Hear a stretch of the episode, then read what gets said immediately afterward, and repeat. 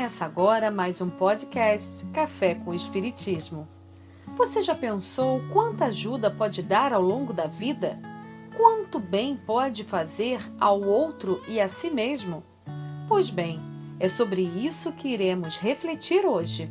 Convido você a parar o que estiver fazendo, se puder, para ouvir essa mensagem de Mei Mei, do livro Momentos de Ouro, psicografia de Chico Xavier. O título é Ante a Vida e Meimei, da forma suave e doce de sempre, nos diz assim: Não digas que existe alguém no mundo que não precise de simpatia ou socorro. Todos os espíritos corporificados na Terra estão procurando apoio e complementação. Esse pediu berço da penúria a fim de aprender quanto dói a tristeza dos desvalidos. Aquele rogou passagem pelos caminhos amoedados da fortuna, de modo a vencer as tentações da posse. Outro solicitou a transitória internação entre os inimigos, renascendo junto deles, de maneira a adquirir tolerância portas adentro do próprio lar. Aquele outro requisitou para si o domínio de circunstâncias difíceis, tentando apagar os impulsos da revolta e desumanidade que lhe tiranizavam a alma. Outros ainda suplicaram tempo curto de existência no plano físico, usando a saudade para despertar a atenção de criaturas que lhe são extremamente amadas para os assuntos da sobrevivência e da fé em Deus enquanto outros muito imploram tempo longo na terra, na expectativa de entesourarem humildade e paciência. E a vida acolhe a todos no Instituto da Reencarnação, para os fins de aperfeiçoamento a que se destinam. Pensa nisso e deixa que o entendimento te ilumine o coração. Estende amparo ao irmão que mendiga mas não sonegues compreensão ao que passa por ti, tantas vezes sem perceber-te, enseguecido que se acha pelas sombrias lentes do ouro inútil ou da cultura vaidosa em forma de poder. Todos lutam e todos sofrem a caminho da verdade.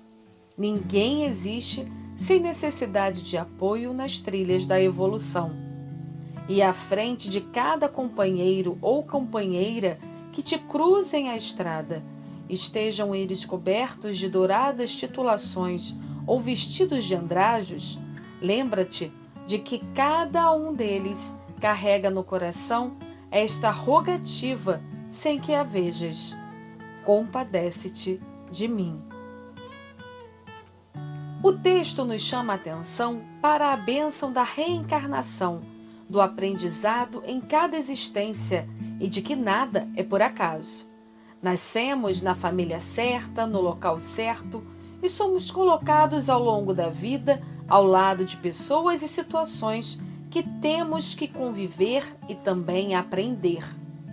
Mas vamos pegar pelo o que eu acredito ser a mensagem principal desta lição de Meimei. O nosso papel não só perante nós mesmos, mas também ante a vida dos irmãos que nos cercam à caminhada. Todos nós sabemos da importância de ajudar ao próximo. Sabemos como isso faz bem ao ajudado e mais ainda a quem ajuda.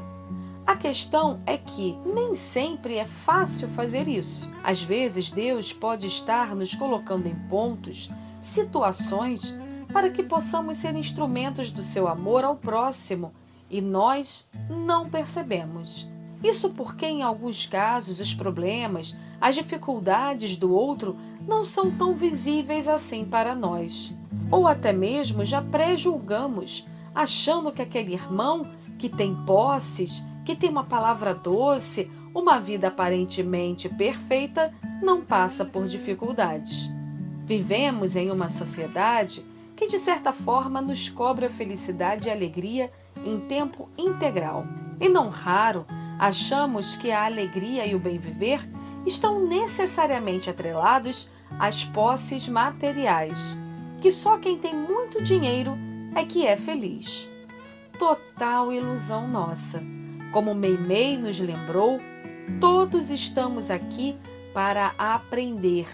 E qualquer experiência, seja no campo da família, no financeiro, na saúde, na doença, na morte, todas elas são sempre colocadas na nossa vida como oportunidades de aprendizado, de aprimoramento.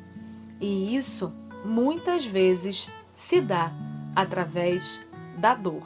Não queremos dizer aqui que por isso, por tudo ter um propósito, que não devemos ajudar ou tentar buscar pelo diferente, nos casos em que o nosso coração nos chame a servir. Muito pelo contrário, o que Meimei nos trouxe e estamos refletindo é que em todas as situações e com todos os tipos de pessoas na vida, podemos ser sempre instrumentos do Pai de amor para aliviar, ajudar e intervir a favor do próximo.